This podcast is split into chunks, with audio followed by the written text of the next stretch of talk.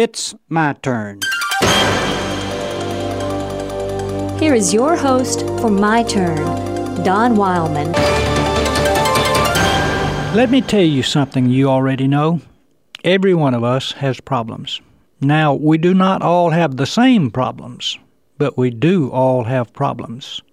No one goes sailing through life without hitting a high wave occasionally.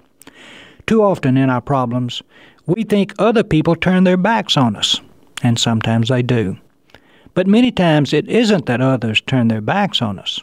It is simply that we have a defensive attitude which causes us to expect others to reject us. In other words, we look for rejection on their part. We need to remember when we're in the midst of a problem that not near as many people know about it as we may think. Human capability is such that we don't know everything about every person at all times, and that is good. It doesn't help to face our problems by being touchy about them either.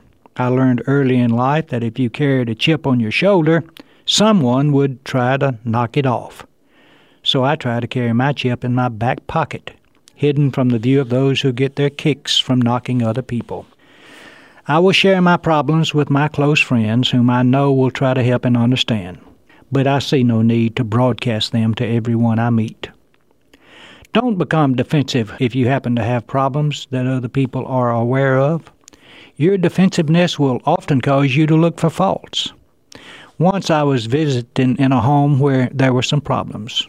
Several people in the town knew of those problems. A young boy in that home had run afoul of the law, and it had brought embarrassment to the family. As I was visiting, one of the parents remarked that they were in a certain place and a person whom they knew happened to be there. The parent of the young boy said that the other person didn't bother to speak. The parent thought, quite naturally, that the other person didn't speak because of the trouble the boy had had with the law, and obviously felt hurt because of it.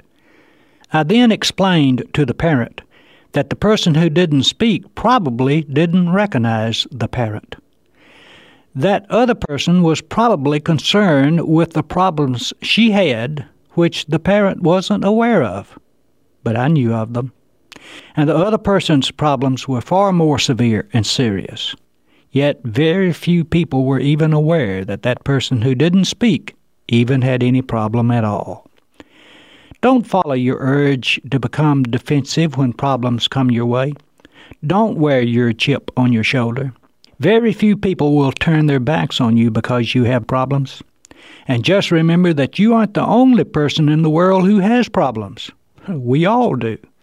Quite often, another person might have problems which you know nothing about, problems far more serious than yours. So when you have problems which others are aware of, don't become defensive. Just treat people as you would want them to treat you. This has been My Turn with Don Wildmon, a production of the American Family Association.